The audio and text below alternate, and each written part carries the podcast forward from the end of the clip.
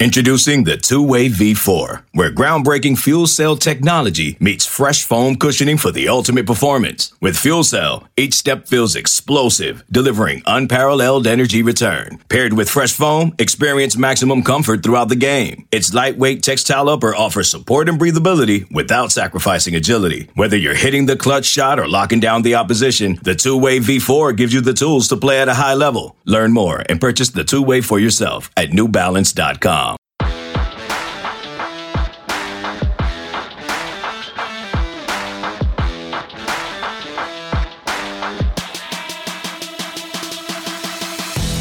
Welcome back to another edition of Through the Smoke, a Miami Hurricanes football and recruiting podcast here on the 24 7 Sports Network. David Lake, joined as always by Gaby Urrutia, and we are here to preview the big Miami versus North Carolina game here on Saturday night. Huge one in terms of the trajectory of the program and this season what it means for the Hurricanes, et cetera, et cetera. So let's get into it, Gaby. I, I want to start with injury talk, of course, on the top of the show. And look, I mean, this is all pretty top secret stuff, but I think on the the stuff that that is worth addressing, my understanding on things where where they're at right now. You know, Elijah Arroyo in the uh, Georgia Tech game dressed out went through warmups in a, in a full capacity. I don't believe he got a snap in the game. Uh, and we kind of said going into the game it was it was going to be maybe that approach. They felt like if they really really needed him. So I think that was more so like if injuries started happening at a tight end, they'd throw him in there. But I think really the goal was to to have him ready for this North Carolina game. So I would view him as probable for this North Carolina game. I kind of expect him to play. Colbie Young kind of took a shot in in his knee while he was blocking um, during that Georgia Tech game. He put a knee brace on, returned to action during the game, which I think is encouraging. And and my understanding is I I think he's gonna be good to go on Saturday. So let's see how that unfolds. Akeem Mesidor, my sense is questionable. Um, I I I am hoping for the best, but I personally am looking at it as like questionable to doubtful. Mark Fletcher, I think, is going to be doubtful for this game. Um, so those are the main ones. I don't know. Do you have anything to add um, to any of those guys or anything?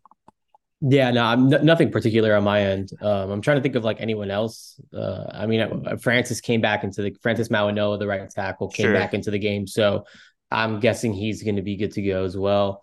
Um, I'm trying to think of anyone else that left or or anything like that, but nothing really comes to mind. Yeah, so we'll see. We'll we'll have a better idea as Miami warms up who's who's going to be good to go and who isn't. Again, Miami is traveling to North Carolina this Saturday. It's a 7:30 kick, ABC primetime game. Weather's going to be project it's projected in the low 60s with some rain coming in that day. We will see if it rains during that game. Right now, it looks like it might rain more early afternoonish, mid morning to early afternoonish, uh, but that stuff can change as we know with weather. Overview of North Carolina's season to this point, Gaby. They've they've done a nice job navigating kind of a, a sneaky, tough start to the season. You know, I don't know if they've necessarily they haven't played any top 25 teams to this point, but they've played four Power Five teams and one of the toughest group of five matchups in the country with wins over South Carolina, App State, Minnesota, Pittsburgh, and most recently Syracuse. They've handled four of those teams for for double digit win margins um, in those victories, and then the App State game was an overtime game that that North Carolina pulled out. Miami is the best team North Carolina's played to this point.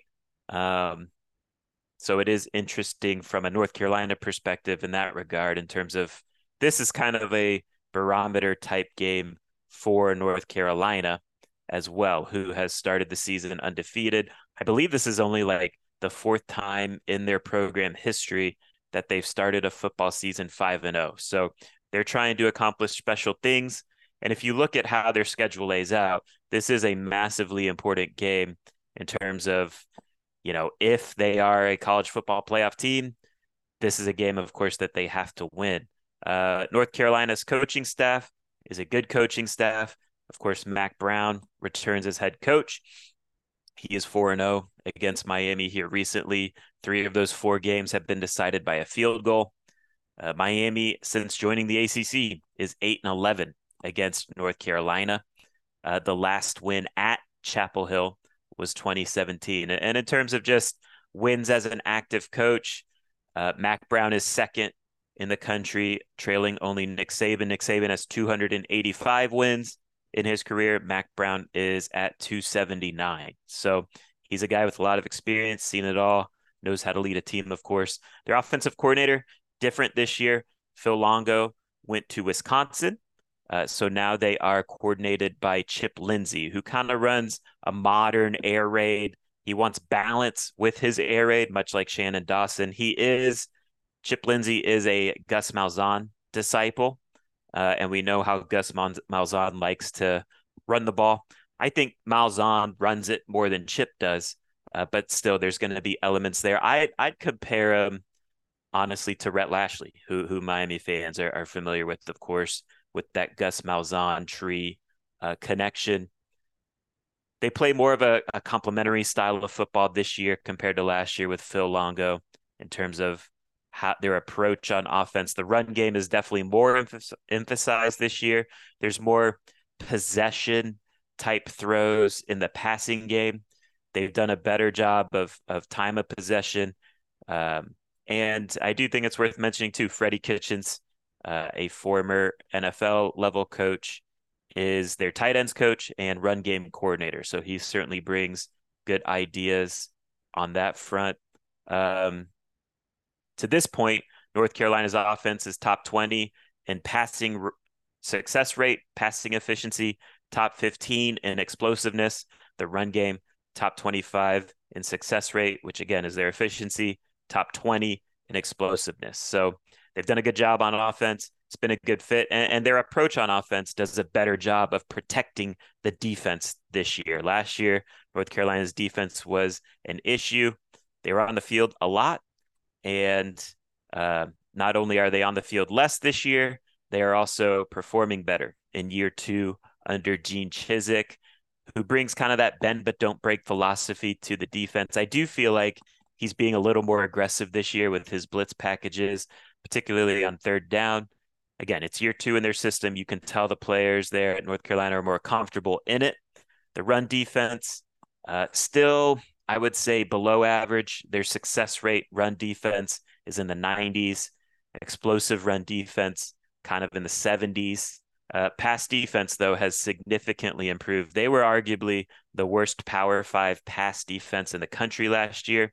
This year, they're kind of a top 40 uh, pass defense and doing a much better job, specifically uh, kind of containing or limiting those explosive pass plays. So that kind of sums up their coaching staff, Gaby. Let's get into their personnel. Attention business owners. Have you filed for the employee retention credit? Do the latest IRS releases have you concerned about your filing? Are you seeking clarity on your employee retention tax credit filing? If you've done your employee retention tax credit filing to a third party and have reservations about its accuracy, turn to the experts at Mucerino Furdock PLLC. Their team of experienced tax professionals will conduct a, a, meticulous assessment of your filing, ensuring it adheres to all relevant regulations and guidelines. Their rigorous evaluation process will leave no stone unturned, providing you with a comprehensive analysis of your employee retention tax credit submission. There's no hidden fees they're here to help business owners who may have fallen victim to a third party scheme. Seek certainty in a complex landscape. Call Mucerino Furdock, PLLC, at 561 437 0414 or visit mucerinofurdock.com. That's M U C E R I N O F U R D O C K dot com. The Starr Horton Group is a real estate company that covers all of Miami Dade, Broward, and Palm Beach counties. Born and raised in Miami, Starr is committed to growing his clients' wealth and securing their futures. One of the top realtors in the state, Starr knows the ins and outs of the market to make sure his clients get the best possible value when they sell or buy. If you're looking to buy or sell or know someone who is, call or text Starr directly at 561 573 4661. And here's the beauty when you refer someone to Starr, he will donate $250 to the Miami Hurricanes Athletic Fund in your name upon the closing of the deal. So, to have a great real estate experience and help our Canes, call or text STARR today at 561 573 4661. We'll start on offense. And of course, we will start with Mr. Quarterback, excellent quarterback, Drake Maye. What stands out to you about him? Just, uh, you, you know, maybe even year over year, because we did see him last year and he was an excellent player last year. What stands out to you about him this year, watching the games that you did watch in preparation for the podcast? Yeah, I mean, he's. I, I, think you just see every single reason why people kind of project him as as a top, you know, NFL draft pick. You know, he he can make all the throws. Um, he's extremely mobile, like just the way that he. I, I feel like his pocket awareness is so elite. Like he just kind of feels like kind of like it, things like collapsing around him, and he just knows exactly when to kind of bolt, get out of there, get rid of the ball, get rid of the football. Um, I mean, he makes just something out of nothing constantly. Like even if, when things break down, like he just finds a way to kind of make things happen. Um, I mean, I just his just the delivery on the on the deep ball is is beautiful. Like his timing, his his accuracy. Uh, you know, I think he's I think he's just an awesome, just you know, complete quarterback. And you know, again, I think even his ability to kind of his ability as a runner, like he's like somehow kind of like a little bit like slippery. Like he, I feel like he mm-hmm. finds a way to kind of make people miss. Um, he's just kind, and then he's just, I don't know. I feel like he can be just a, kind of like a magician at times, where just he's just capable of taking something that's just not there and just making something of it. Like I heard the commentator say it, and I thought he put it nicely. Uh, I think it was in the Syracuse game. Like even when he's wrong, it feels like he's right. Like you know, it feels like he's just able to kind of make things happen. And look, I mean, I think that's one of the best qualities you can have in a quarterback when you have a guy that just makes things work. Uh, you see that he's kind of, you know, a competitor. He kind of battles. Um, you know, I, I, think that he's just an awesome, awesome quarterback. Uh, you know, I think there's a lot to like about what Drake Maye uh, just puts out there. And again, I, I, think you see why NFL scouts are kind of like salivating over him because it feels like he's a guy that is going to have a chance to have a, a long NFL future. Yeah, he's. I mean, he's a cheat code at, at the college level. I think, yeah. Gaby, just like watching him, I think he is the best ACC quarterback of the last decade. I think he's better than Trevor Lawrence. I think he's better than Deshaun Watson. I think he's better than Jameis Winston. The only one that kind of gives me pause, just from like a college quarterback standpoint, is Lamar Jackson just because he was such a freak as a yeah. dual dual threat. You know, Jackson was like sixth in the country his senior year in rushing.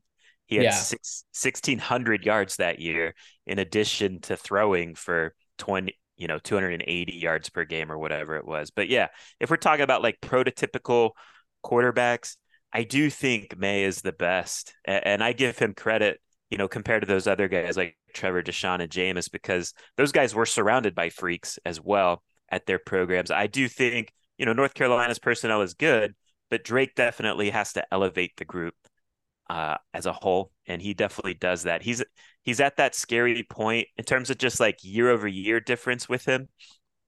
And this is the way it should be when you have experience. He's kind of at that scary point where everything is just kind of moving slowly for him. He's out there pretty unbothered by everything defenses are yeah. doing against him.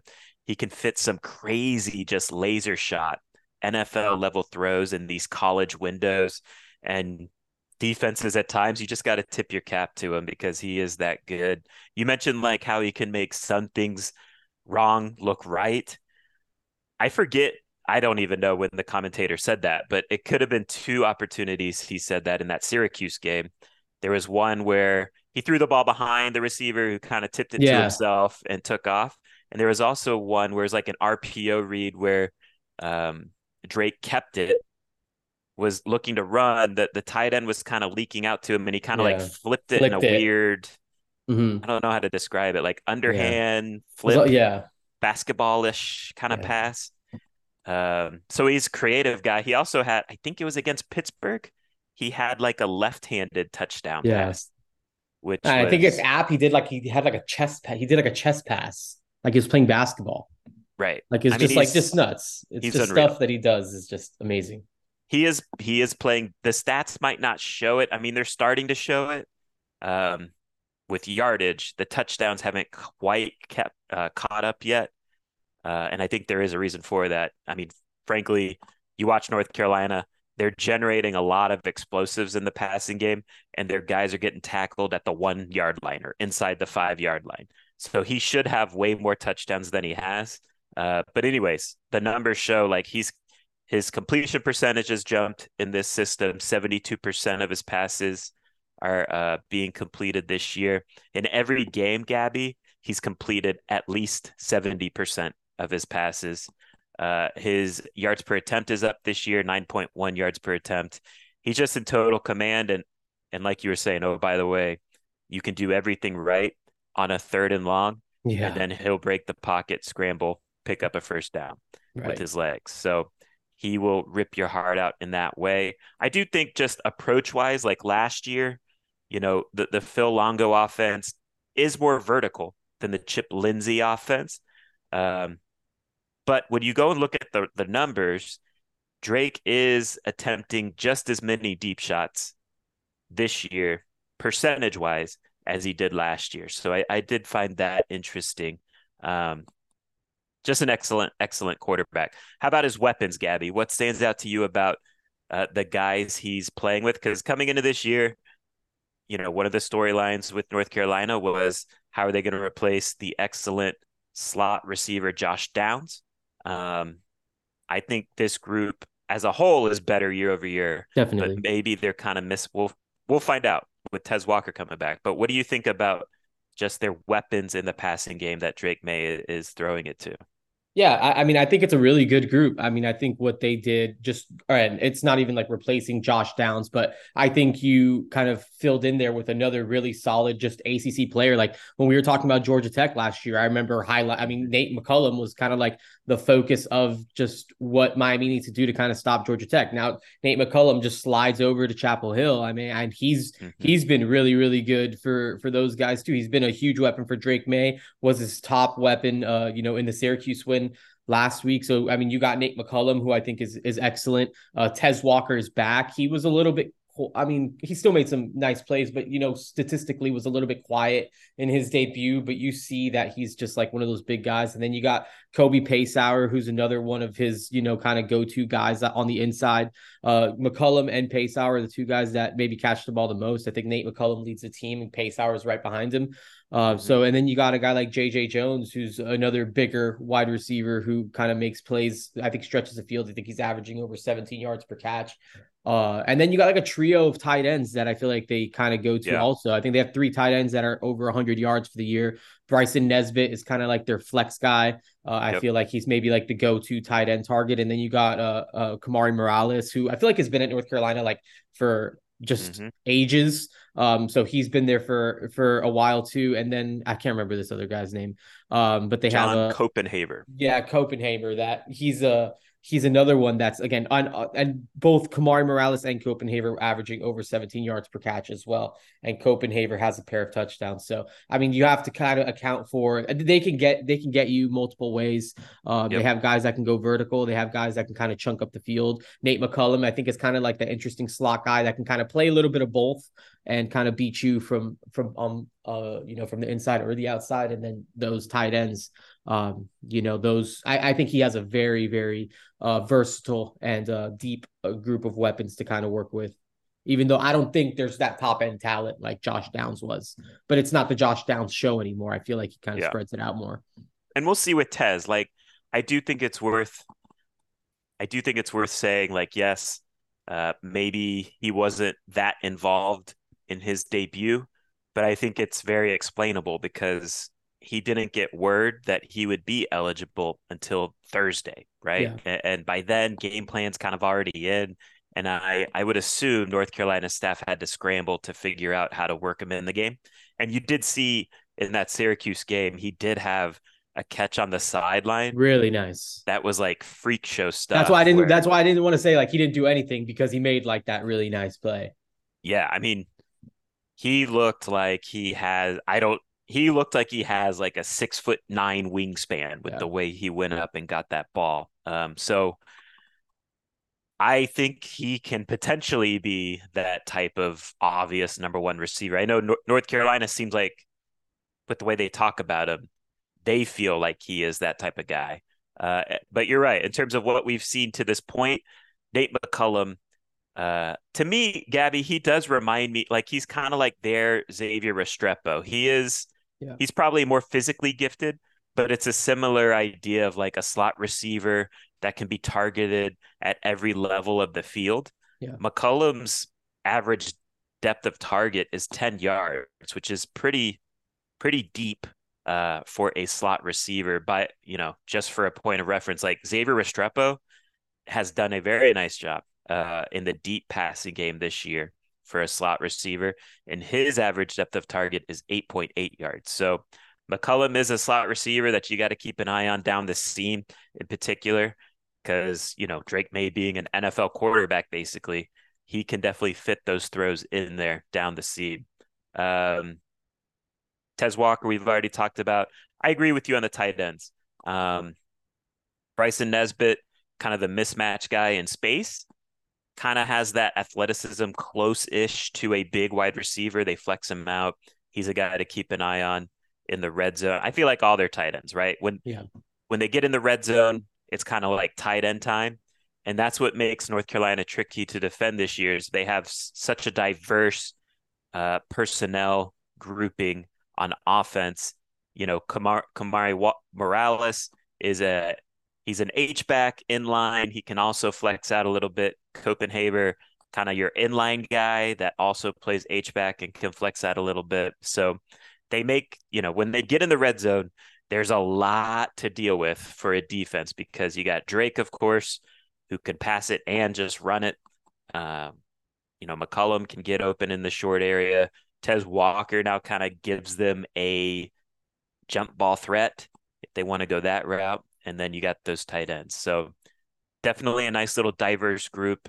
I think they're only going to be better as Tez Walker gets worked into the offense more and more. How about their run game? What what stands out to you about them? Because year over year now, under um, you know, in, in recent years, they've they've definitely had a good run game with some talented running backs. We know this, of course, from a Miami perspective from that 2020 game. Uh, but last year, they were definitely pretty one dimensional. And honestly, Drake Maye was their best running back. I believe he led them in rushing. Um, but this year, they're, they're definitely more balanced and they definitely have more of a hammer at running back this year.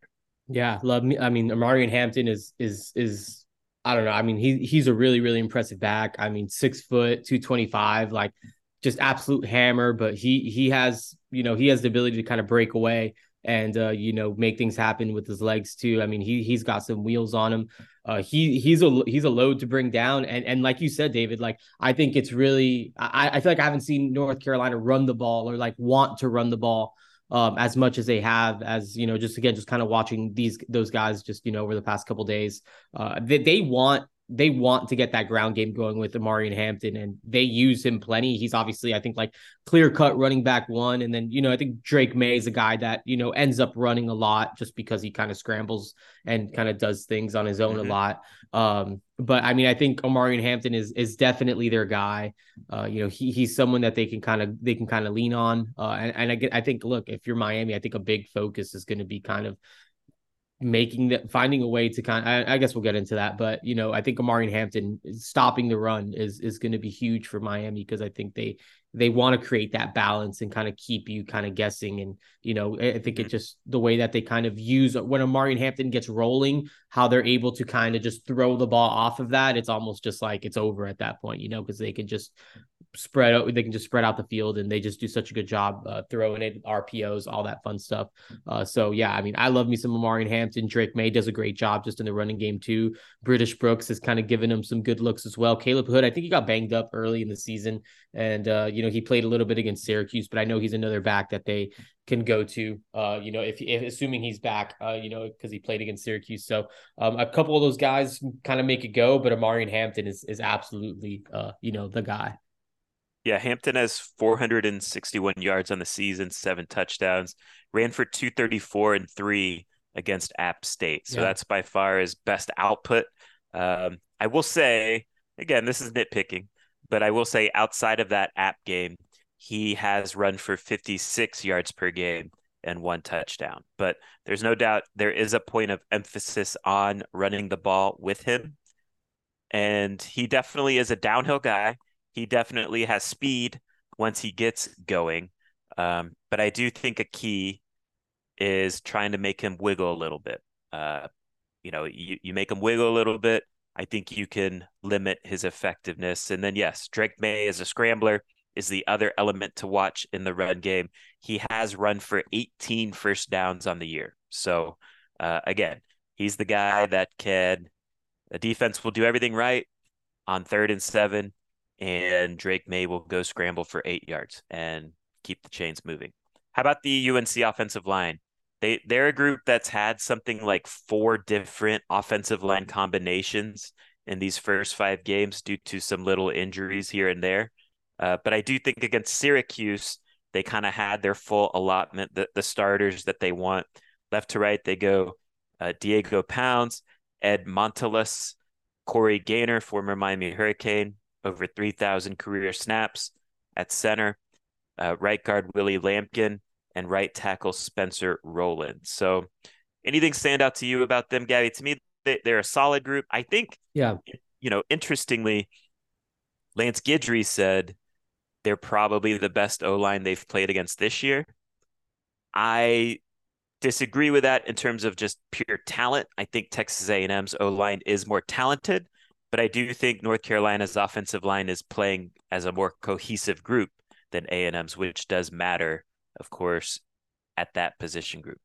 Yeah, I mean, I think I think it's a solid. You know, I think they're I think they're a good um, offensive line. Uh, you know, I, I don't think they're like anything like otherworldly or anything like that. But like, I don't think they're going to be like overwhelming, is what I'm saying. But yeah, you know, I think they're solid. And again, I think I mean, I think Drake Maye again. I think he makes everything kind of just look better, uh, just because yeah. of what he's kind of able to do and the way he kind of avoids negative plays because of what he can do with his legs. Um, but there's times where things do collapse on him, and Drake Maye just makes it look good. So I mean, they're not getting credited with a ton of sacks, but you know, just kind of counted it up. I mean, 39 pressures, five sacks uh, allowed. At least that's what Pro Football Focus says. Um, you know, just credited to the offensive line uh, at this point of the season. Um, you know, I I think they're I think they're a good solid offensive line, but I don't think that that's there. It's I think Miami's defensive line should still be able to kind of you know generate pressure and make things uncomfortable. But then it's just about what's what's going to happen when when it's time to kind of get Drake Maye on the ground. Yeah, I do think good defensive lines can beat them up front. For sure. But then the challenge is how do you how do you affect Drake Maye? Are, are, right. You know, and I think you know, squeezing the pocket, maintaining those those lanes is important. Again, that's going to be easier said than done on some plays because Drake Maye just is that good. Um, but that is that when you when Drake Maye does get sacked, it's because the pocket is being compressed on him, and it's almost a sack between two or three defensive linemen getting to him at once. Right? Those one on one sacks are kind of rare on Drake Maye. Um, Run blocking has been okay to me. Again, I, they're not like a O line that's necessarily going to push you around, but they're solid. They do they do a pretty good job. How about the uh, the North Carolina defense? They're they're coming off a very strong performance against Syracuse 221 yards of offense allowed against the Orange, 4.3 yards per play allowed. They picked off two passes in that game. Um, you know, again, to me, year over year, it's it's year two of Gene Chizik, and so I think there is improvement because of that. I also think there's improvement because they've kind of revamped their secondary year over year. You know, last year against North Carolina, Miami played against corner Tony Grimes, who transferred to Texas A&M. Uh, Cam Cameron Kelly was a safety. He transferred to Louisville. Storm Duck transferred, I think, first to Penn State, but is now yeah. ended up at Louisville. Mm-hmm. Um, and then nickel, their nickel last year was DeAndre Boykins, who is now a backup. So their only really returning starter is Giovanni Biggers in the secondary year over year. Uh, they also have a new defensive backs coach with Dre Blagon and Jason Jones in. So they're just they just seem to be on the page more this year. You know, I'm not sure if necessarily they're more talented year over year, but I do think they are playing together uh, at a much better um, rate year over year. You know, a lot of these. So the corners this year, Marcus Allen, he's he's a sophomore. Uh, he wasn't playing much last year, but he's playing a lot this year. Giovanni Biggers, safety, he is a returning starter. Don Chapman was kind of like a rotational guy at safety last year, but he's their starter this year. Yeah. Tayon Holloway, redshirt freshman, uh, and then the, their nickel is by far their best player, For Alijah sure. Huzzie out of East Tennessee State. So he's kind of a fun story and quite frankly a fun player. Just makes a lot of plays. But what stands out to you about their defense in general? Yeah, I mean, I, I think the, I mean, I think it's a, that defense kind of starts with those linebackers. Um, what is it, Cedric Gray and Power Echols? I mean, those guys, you know, lead the team in tackles. Cedric Gray last year led the nation in tackles. I'm pretty sure. I mean, those guys just find those guys are constantly around the football.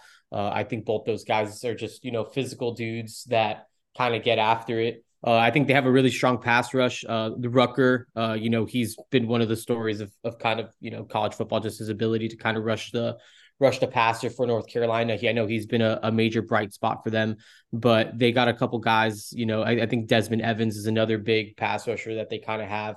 Uh, that I think both those guys do a good job of kind of making things hard on the quarterback.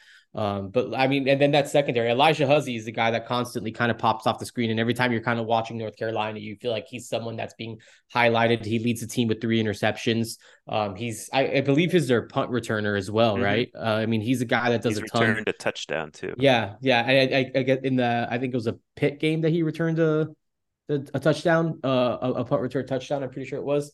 Uh, but yeah, I mean Alijah Huzzie is is definitely an, an, impressive dude, and those corners you're talking about, like I feel like they're like big, kind of you know pretty looking corners. Uh, yeah, I think Marcus Allen, yeah, Marcus Allen's like 6'2", 180. Uh, Holloway's like another like six foot, 185 type of guy, and then a lot of those DBs. Uh, Don Chapman's a a, a big a, a big type of dude also. Uh, so yeah, I mean, I think it's a. I honestly, I think it's a. It's a solid defense. I mean, I think mm-hmm. personnel wise, uh, they got big looking interior defensive tackles between Myles Murphy, Travis mm-hmm. Shaw, a couple of those other guys. Um, you know, so I, I, feel like if you're drawing up, you know, Power Five defense again, maybe it's not. I'm not saying it's like on all world defense by any stretch, but you know, I feel like it kind of looks the way that you kind of that you kind of want it to look, and of course, you know, you got you got players across it one thing that stands out about the defense too is they've been pretty good against their Power Five opponents this year. So that's South Carolina, Minnesota, Pittsburgh, Syracuse. They've only allowed five points per game in the second half of those games. So they've they've kind of done a good job of shutting teams down after halftime. And yeah, I would agree with everything you said. To me, really, there's five kind of like legitimately good players on that North Carolina defense. That doesn't mean the guys I'm not naming aren't solid players, but these guys kind of stand out. And it would be Kaimon Rucker, the edge rusher you're referring to. I think he's got like 25 ish pressures yeah. on the year. Uh, he's kind of an undersized, you know, quick, high motor. Yeah. Like six, one and a half ish type of pass rusher. Uh, Myles Murphy to me kind of stands out as that nose tackle, that D tackle in the middle that does a nice job stopping the run. Those linebackers you mentioned, they're fast, they get to the ball, at times their tackling can be a little frustrating, uh, but they do get to the ball and they run around. And Cedric Gray, in particular, can make an impact as a blitzer. He's very good at that. And then, yeah, Alijah Huzzie, the nickel transfer from East Tennessee, he's got impressive instincts and he's got really good ball skills, really good hands for a DB. So he will make you pay if you test him and he's able to get his hands on the ball. Uh, I do feel like their run defense is average to below average at times, you know, um, particularly with kind of allowing some explosive runs. Um, and I also think too, quite frankly, again, I think they're they're better year over year, which is a good start. But I do think their corners on the outside and their safeties are kind of gettable in the passing yeah. game. Um, again, it's a, it's an improved group, but outside of Huzzie at nickel, I'm really not all that scared about their secondary. So that's my kind of sense. The North Carolina special teams, Gaby, you know, they've allowed a block punt the last two weeks with their shield not doing a good job of blocking it up up front. At kicker, they've kind of had to go to a backup here with so they brought in a transfer in Ryan Coe. Uh, I think he was from Cincinnati. He sustained some sort of injury. I'm guessing some sort of soft tissue muscle strain injury. And after that, it's been Noah Burnett, who was their kicker last year. And this year, he is perfect, going seven of seven. Their punter, longtime guy that's been there, Ben Kiernan, has nine punts. He's averaging 41 yards per attempt. And, you know, just in general, I think people get get bored with special teams talk, Gaby. But to me, you know, these games, three of the last four have been uh, three point games. And in those type of 50-50 games, special teams do matter. That yeah. that battle for field position and making kicks, you know, that's played a big part. Not a big part, but that's played a part in these recent North Carolina games. So last year, Miami lost 27-24. Uh, Andy Borregales, it's hard to fault him on this too much, but he did miss a 53 yarder. Um, I believe it was like going into halftime, whereas the North Carolina kicker made both of his field goal attempts in 2021. Borregales made both his kicks, while the UNC kicker went one of two. But Miami lost the the field position battle with Lou Hedley having his rare bad game that night, um, averaging 36 yards per punt, thanks to a block punt that went only 34 yards whereas UNC's punter averaged 48 yards per punt. So he was really flipping the field. I think two of his punts that night traveled over 50 yards.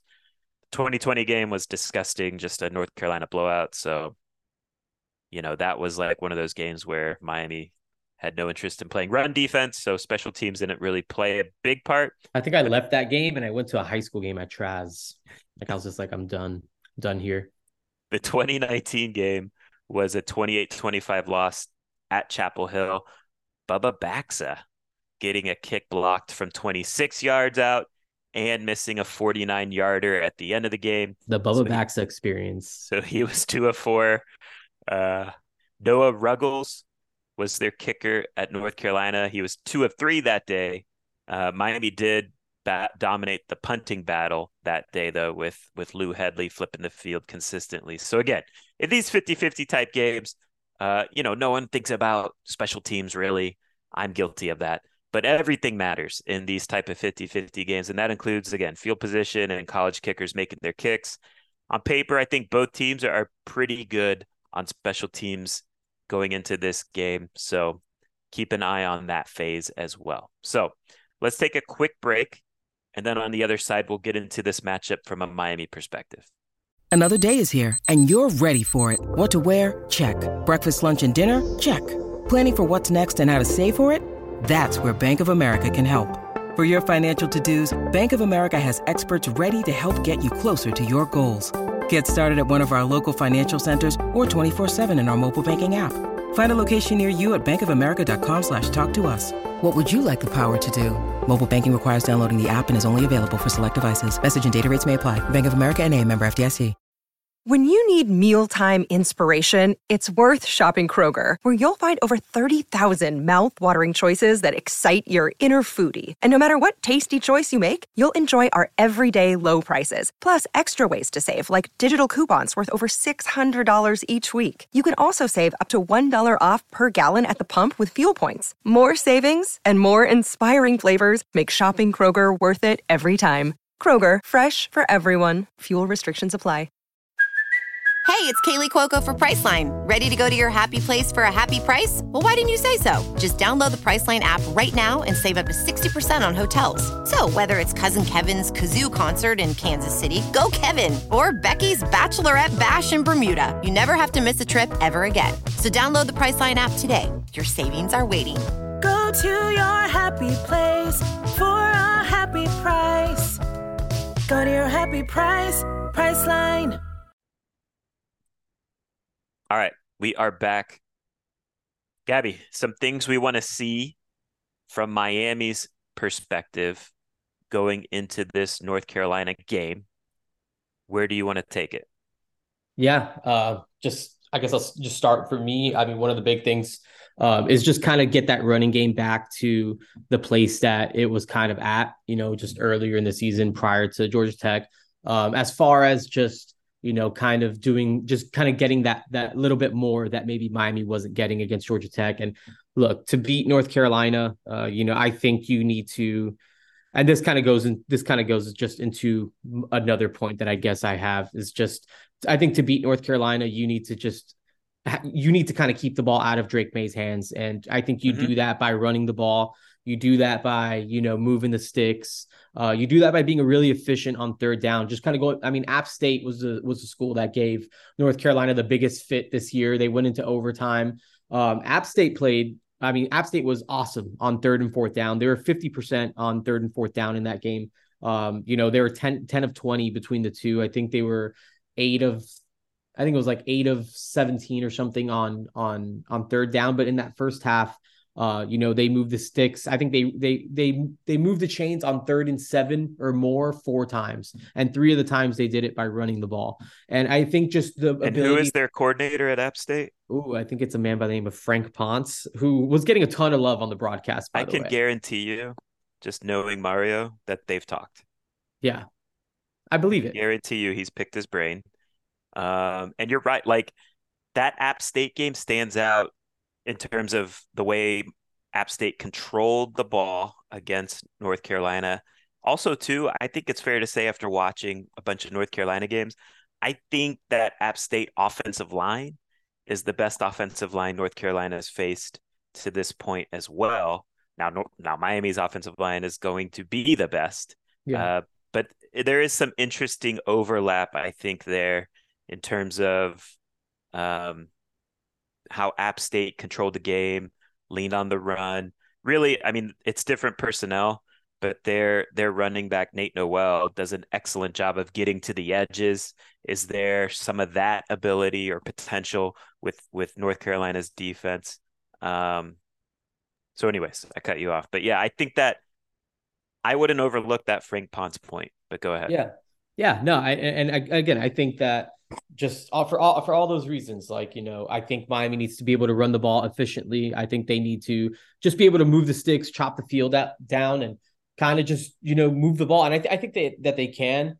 Um another just i guess on the defensive side to me i think it's i mean it's it's kind of hard to say like what exactly you want to do to kind of Drake Maye or whatever. But I think to me, you kind of have to. I think it starts by kind of stopping the run. I think you need to kind of make sure. I, to me, it's almost like making North Carolina like one dimensional. Like I think you need yep. to prove that you Which can Miami's stop the run. Right, they've been really good at. And look, and I think uh, to the same point, I think quarterbacks just in general have been held well below their kind of averages against Miami yep. so far this year. So I think Miami has done a good job of you know kind of containing these quarterbacks who have had who have had good years. So I do yep. think that Miami's going to do a good job on Drake Maye, but I still think that again, I think this I do think that North Carolina wants to run the ball. Like I think that they have a desire to run the ball. So I think if Miami can kind of you know stop the run, like really really just like stop the run and kind of put the ball.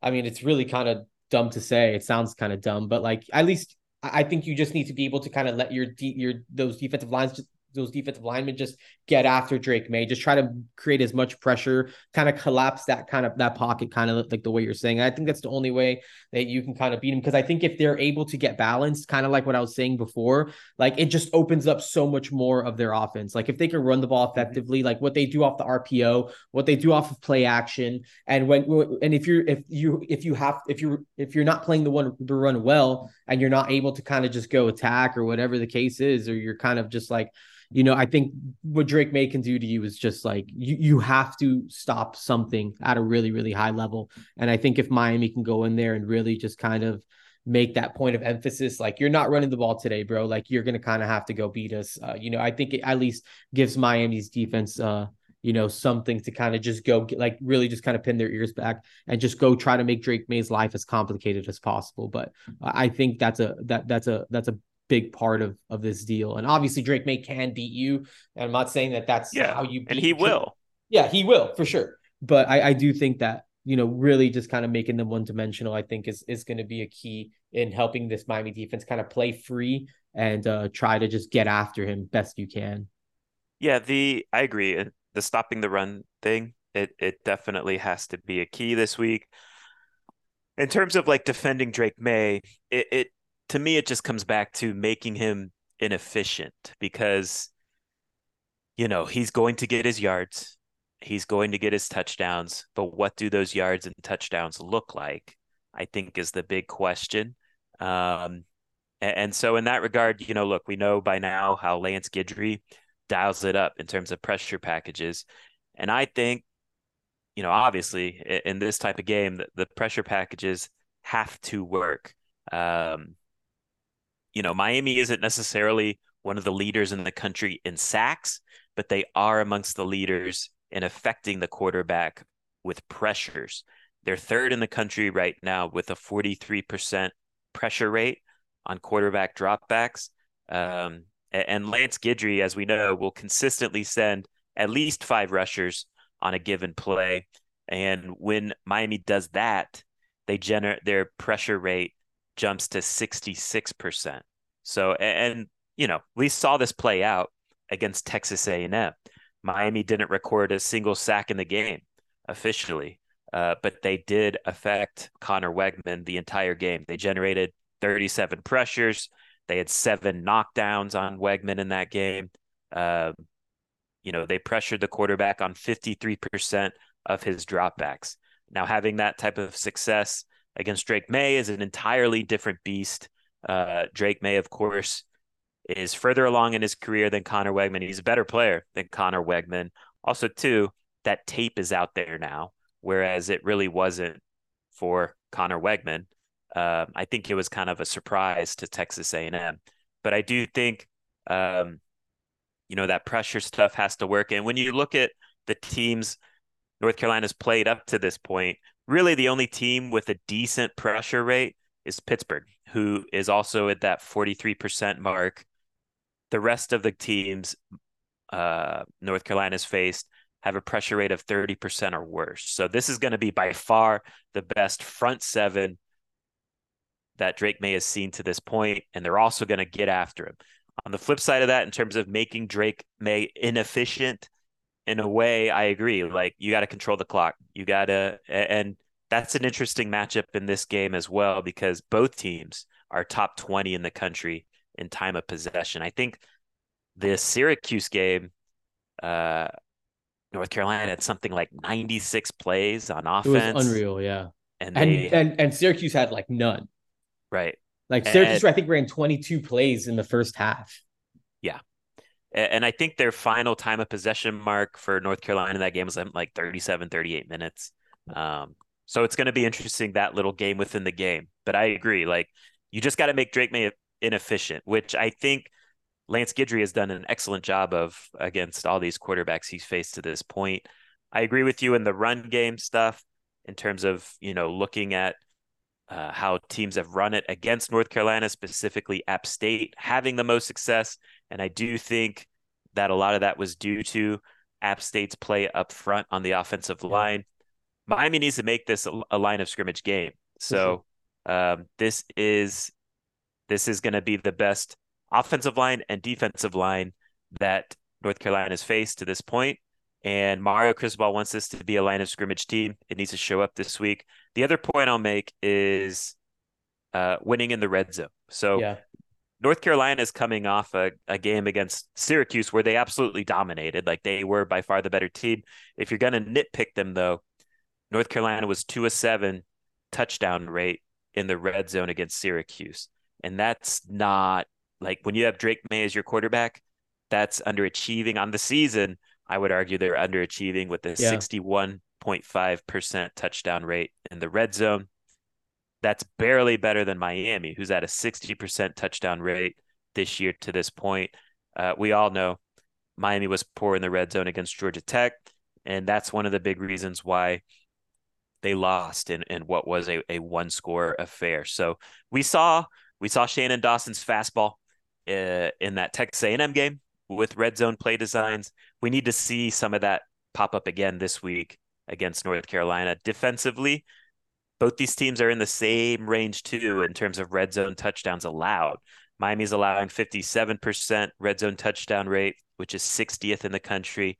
Now they've only allowed eight on the year because teams don't get down there much on them. But I do think it's fair to expect Drake Maye and this UNC offense to get down there and have more red zone trips than Miami's seen this season. North Carolina, on the flip side, they're barely better than Miami with a 56% red zone touchdown rate allowed. So again, if you believe this game's a toss up, which I do, that's where this this type of game is going to be decided. It's in the margins and and red zone results play a big factor in that.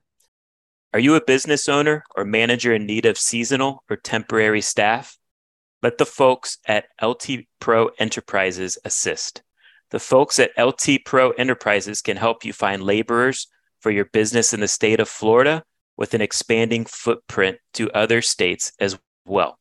Reach out to Lionel Torres at Torres Lionel 1, the number 1 at gmail.com. LT Pro Enterprises, your source for all of your staffing and labor needs. This episode is also brought to you by Midway Sports, your one stop shop for all of your sporting good needs, located just two miles south of the University of Miami. This locally owned small business has everything you would need to gear up for every sport. Their stocked up men's, women's, and kids' selections has you and your family covered for all of your outdoor needs. Use promo code SMOKE15 for 15% off your online order at midwaysports.com. Money can be the root of all evil when you don't understand it. A couple of bad decisions shouldn't continue to affect us years later, and the path to recovery shouldn't be as painful as the regret. Everyone at some point needs help with their financial situation, and Pride Financial can lend that helping hand. Pride Financial offers a patient and judgment free environment and will provide you with the knowledge and power you need to realize your dreams. Once they identify your goals, they will guide you to the finish line, holding your hand every step of the way. Repairing and building credit is only the first step. They'll educate you on a variety of banking and financial institutions, what resources they offer, and how to maximize funding for your financial needs. Gain access to a vast network of realtors and licensed dealers to receive outstanding deals on prime real estate and the newest vehicles to fit your lifestyle. They even offer education and services to assist those more involved on the business side of things. Text 305 393 7698 or email globalchoice underscore consulting at yahoo.com to book a free consultation with Pride Financial, and let's take pride in our finances. How about a matchup we like most from a Miami standpoint? Where are you going with this?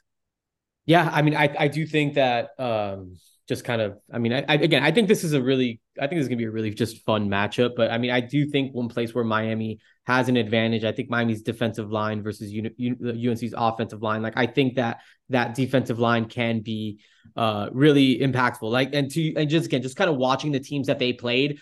I mean, I, it just nothing really kind of like popped to me as far as just like what they kind of were delivered, like what they kind of saw, what they kind of matched up with. Uh, I thought App State did a as good of a job, I guess, as you can do. I mean, they still gashed them for like 200 something rushing yards. But I think Miami's defensive line is like kind of what you, what you said is going to be the best that North Carolina's faced um, this this whole season. And uh, I'm optimistic that those guys are going to kind of come in, uh, you know, ready to play. And you know, so I, I, I like Miami's defensive line versus uh, North Carolina's offensive line. And like you said, I think this is a game that's going to have to be kind of won in the trenches. And if Miami can control the line of scrimmage defensively, I think that would be a, a huge, huge win for them. I'll stay on the line of scrimmage. I'll flip to the other side though. I like Miami's offensive line against their front seven. I think yeah. fr- from a pass rushing perspective, you do got to deal with Rucker. Yeah. So you got to handle him. And you also have to ID the blitz opportunities from from Cedric Gray at that linebacker level. If you do those things, I I like how you're going to be looking in the pass protection phase. From a run game perspective, I think we know honestly like I think this offensive line can push people around. So Definitely more times than not. And I think North Carolina's the type of front that's solid, but I do think in general, Miami can kind of have some success there in the run game. How about a matchup to keep an eye on that you're kind of like, eh, let's see how this goes from a Miami perspective? Yeah, uh, I mean a couple, uh, but I think one that really stood out. I mean, just in general, and I think it's maybe more just a reaction for me to last week is just Miami's running backs versus those North Carolina linebackers. He's talked about Cedric Gray, Power Echols. Uh, those guys again are obviously always you know at the football, and I just want to see if my if you know Henry Parrish, Don Chaney, those guys are if they're going to be able to kind of challenge uh, you know that that second level and and just kind of get to just get get past those guys or you know because again I think Miami's going to have to kind of establish the run and I want to see how those guys respond to again really I mean it's a good solid uh, you know, core of linebackers between those two guys. And I think, uh, you know, Miami's going to have to kind of win that matchup against that strong group of linebackers if they want to kind of do what they want to do running the ball. So um, I'm interested to see uh, how impactful Cedric Gray and Power Echols are on, you know, the Miami's running game and how much, uh, again, they're able to either derail it or or not. Maybe Miami wins that matchup and they're able to kind of take advantage of it. So I think it's going to be interesting to watch that.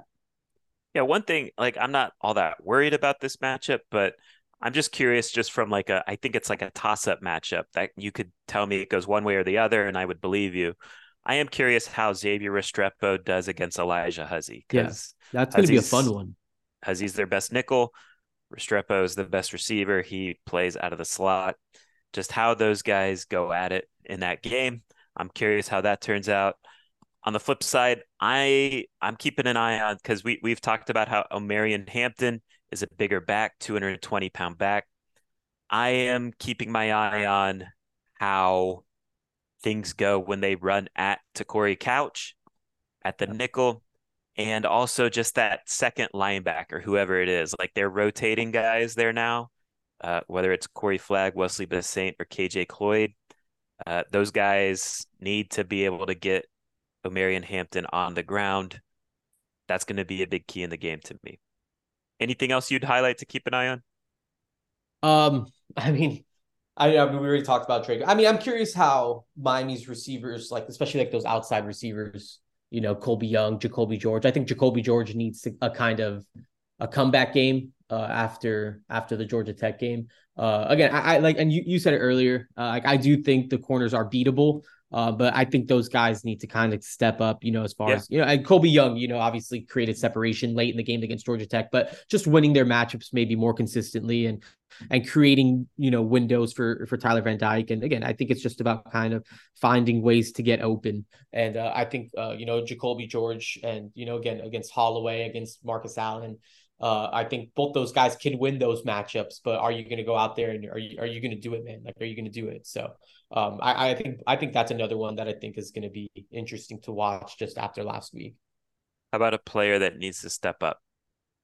Yeah, to me again, and I feel like we talk about this guy constantly. But for me, it's I, I, think Leonard Taylor just kind of being that guy in the middle of that defensive line. And I don't know how long or how many years. I mean, I feel like we've been saying this for like two years. Like I feel like he's to me he's just I, I think he needs to be a disruptor just in the middle yep. of that defensive line. Like he needs to be a guy that makes things difficult, like in Drake Maye's face, like a guy that can kind of collapse that pocket, that can force him, yep. and then have those edge rushers again, just kind of condense things and squeeze him in. Uh, I think Leonard Taylor needs to be that force on the interior defensive line, and maybe even Branson Deen too. Like Branson Deen could potentially be that guy, but I would love to just see Leonard Taylor just kind of just do it, and he does it. And I think in flashes we will see it, but I think he can be such like he could have such a tremendous impact in this game working against like you know that interior North Carolina line and and things like that. So I would love to see a Leonard Taylor game and just watch him just just kind of go like just just just go be the guy that everyone thinks you can be.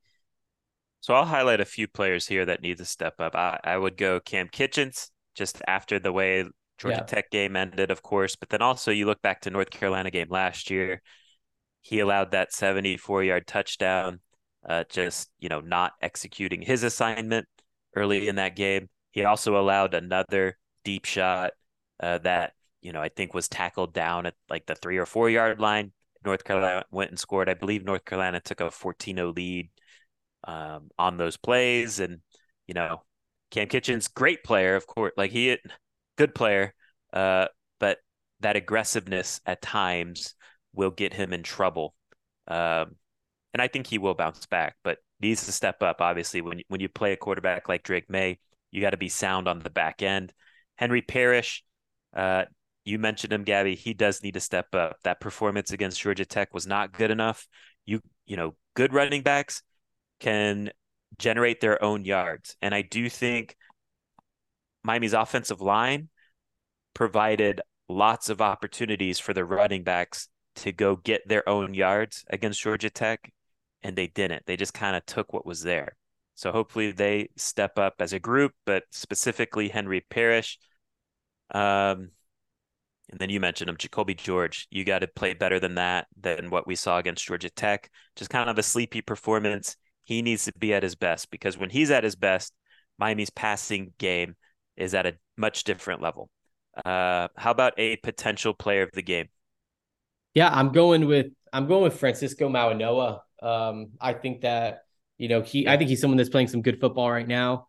Uh, you know, he I think he has a chance to be extremely impactful just in multiple ways, you know, stopping the run, um, the way that he can impact the game as a I mean, just as a as a as a blitzer, uh, I think Lance Guidry likes to kind of dial up some stuff with him, and I think he could have a tremendous impact on this game if he's efficient and if he's effective and if he kind of plays his best ball. So um, he's he's definitely someone I'm looking at and hoping and you know seeing an avenue for him to to really just have the opportunity to to you know just create a ton of havoc and and be extremely impactful in this one. I'm gonna go with Tyler just because I think he's who I wrote down originally, and then I I was just like, I'm not gonna. I was like, let me just change that. I well, I think obviously if Miami's gonna win this game, Tyler 100%. has to have a big time game. So that was my rationale. Yeah. The thing we got to figure out this week is was that Georgia Tech game just an aberration, kind of one of those just random bad performances against Georgia Tech, or did the Yellow Jackets kind of expose some things um, with Tyler. So uh, it's a big game for him. You know, he needs to, quite frankly, he's going to need to outduel Drake Maye like he did Kenny Pickett at Pittsburgh back in 2021. You know, in that game, Tyler threw for 426 and three touchdowns. Kenny Pickett threw for 519 and three touchdowns. Uh, and Miami won that game 38 34. In general, I think that how that game kind of played out in a big picture sense is how Miami's going to have to pull out this win um, against North Carolina this week because you look at it. Uh, yes, Kenny Pickett threw for more yardage than Miami than Tyler did, but Miami was more balanced in the run game than Pittsburgh was that day, and they made more plays in the on defense than Pittsburgh did in terms of interceptions, turnovers, uh, key sacks and tackles for loss. So, uh, you know, that was one of those crazy shootout type games. I think there's a chance this game takes on a similar identity. And if, again, if Miami's going to win this game, Tyler has to, he doesn't have to be better than Drake, but he has to be good. He has to play well, obviously. Yeah. Um, agreed. Sportsline projections, over unders. Sportsline in their daily fantasy projects Tyler Van Dyke with 271 passing yards. Are you taking the over or under? I'm taking the over, baby. Let's go. I would too. Uh, yeah. But I think he I, was I he, he was over that uh against Georgia Tech, right? Like yeah. he was like 280. Yeah, I mean, I think that's a easy over for for Tyler. And then for Drake, they have him at 302 passing yards. Yeah, I might still go over. I mean, I think he's really good, so uh, I I can definitely see that being over. I agree. Um, I just included this one because I kind of want to have a discussion on it. Yeah. Uh, Ajay Allen, I set this. Ajay Allen nine and a half carries in this game. I think the under is the play there. Yeah. But I'll admit, I want to have, I want to see more of him. I think right. it's time to see yeah. him with a bigger workload. Yeah, for sure. And look, I mean, nine and a half carries. I mean, just based on what we've seen to this point, I think you kind of have to take the under but I do I I I also agree that like I am kind of ready to see and David, I mean, how much did we hear about Ajay Allen this offseason? Like, you know, it wasn't just like we weren't just like making up Ajay Allen stuff. Like, you know, there was very, very high expectations. And I think truthfully, at this point of the season, I think Miami, at least internally, it probably expected Ajay Allen to be the guy at this point. Um, obviously, you know, credit to Don Chaney and Henry Parrish because yeah, those guys have answered. Yeah, and and they've honestly they they stepped up to the competition and they responded well to competition, and they those I think both those guys have been better for it. Um, but I think Ajay Allen again is someone that they really want to see kind of come along. Uh, but what's kind of hindering him? I mean, again, we don't we don't exactly know. Um, but I think I think I would love to see this kind of be an Ajay Allen like go like this, this like you know kind of just let, let him go and you know him kind of be a primary ball carrier in this one too. Uh, so I would love to see over 10 carries, uh, but I just don't think we're going to. Yeah. Yeah. We'll see. I, it's definitely trending in the opposite direction in terms of the FBS opponents. So against Miami of Ohio, he had nine carries. Against A and M, he had five, and then against Georgia Tech, he had three. So, and again, it's not like like I don't think Don and Henry are necessarily playing bad. I just think Ajay has more upside, and so that's where I'm intrigued there. Uh, another one I just made up on the fly. I don't know if I even sent it to you, Gaby, but Tyler Van Dyke, one and a half interceptions. Would you go over or Ooh. under? I'm gonna go under. There you go. I'm gonna keep it positive too. I'll go under. I just think we have. I, I, I don't know. I just think in, in general, there's going to be a. I think they're gonna. I, I'm just optimistic that they're gonna learn from it and not, you know, just have a repeat stinker. You know. Yes, hopefully. Betting lines. So North Carolina, last I looked, was a three and a half point favorite the over under is set at 57. So, you know, we've we've for me, Gaby, like we've talked about how these games have been three score get three point games. Yeah. Um in three of the last four meetings between these two teams. So I'm gonna take Miami and three and a half points. Um and I would say I would probably bet the over. Yeah. I'm doing the same. I'll, I'll, I'll take the three and a half points in Miami, and I'll, I'll and I'll also take the over. Just barely on each, but I'll take it. Same. All right, score prediction. How are we feeling? Look, man. I mean, I, I think like I, I really think that you know obviously there's ways that you learn certain things and i think that obviously it just you you hope that it doesn't take something like this, like the Georgia Tech performance, to kind of, I don't know, to get a point across or to whatever, show your team or to like to be able to build off of uh, while kind of showing just a ton of like study tape and things the way we don't want to play. You you hope you can find a way to escape those games with a win and kind of go and kind of just go through everything that went wrong and why it went wrong. But Miami lost. They have to kind of own that. They have to eat that.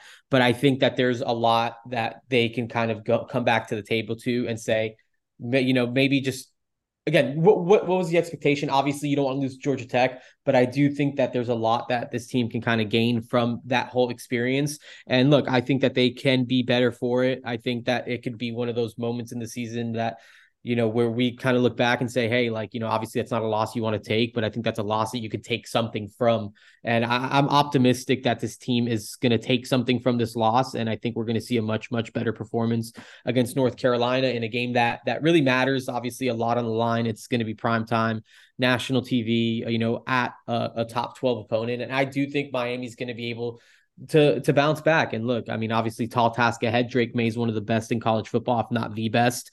Um, and there's a lot that Miami's that's going to have to go right for Miami. But you know, I, I'm optimistic that you know Shannon Dawson's going to have a bounce back game. Tyler Van Dyke's going to have a bounce back game. Uh, this defense is going to Lance Guidry, I think, is is is is very very talented and very gifted, very intelligent, and, and able to and being able to draw stuff some stuff up. I think Miami's good in the places where they need to be good uh, in order to go and win this game. And look, I think North Carolina is is I think it's a beatable team. Like obviously they're a good college football team, but I think that there's areas where they're not super strong, and I think that there's avenues for Miami to be able to take advantage of it. I'm I'm obviously rolling with the Hurricanes here. Um, I'm again I'll take the three and a half points. I got Miami 31, North Carolina 27. Uh, Miami escapes Chapel Hill with with a win. All right. Yeah, I mean to me, like I think this is essentially a 50-50 game you, you take the emotion of the way the Georgia Tech game ended, and this is a 50 50 game. Now, did the way that game ended impact the locker room? I think that's a fair question to ask, but that's not the sense I'm getting at all this yeah. week. Me um, again, we won't really know that officially until end of the first quarter or maybe even halftime. And I think as fans and even as media, you know, we we think there is more carryover after those type of games than there really is. Uh, now, if those type of results keep keep happening, then I think that pile-on effect is there, and it's something you have to worry about in terms of like losing the locker room. But I don't think we're there yet with this Miami team right now. So, you know, I do think Miami's going to have a chip on their shoulder this week, and honestly, I expect them to kind of be more motivated in this game than they would have been if they squeaked out a, a 20 to 17 win against Georgia Tech uh, just by kneeling the ball, right? Uh, in general, I do feel like Miami is the better team, whereas North Carolina has Drake Maye. We talk about Mario Cristobal changing the culture you know, this is that type of game, a winnable game on the road against a good opponent. Go get it. Miami 33, North Carolina 30. I love it. I love it. So let's see how this goes. I again, I think it's a 50-50 game. I expect the game to be competitive. Obviously, uh, Drake Maye is a, is a big, big, big time player. Um, but I expect number one, I expect Tyler Van Dyke to bounce back. Yeah. And I think the defense will do a good enough job against a good North Carolina attack. So again, 7:30 ABC Miami on the road. Big game for Mario Cristobal in terms of getting this thing back up off the ground and back on track. Uh, let's see how it plays out. We will be covering the game that day and have an instant reaction to the result following. Appreciate everyone for listening. Thank you to all our sponsors for your support as well. And until next time, take care.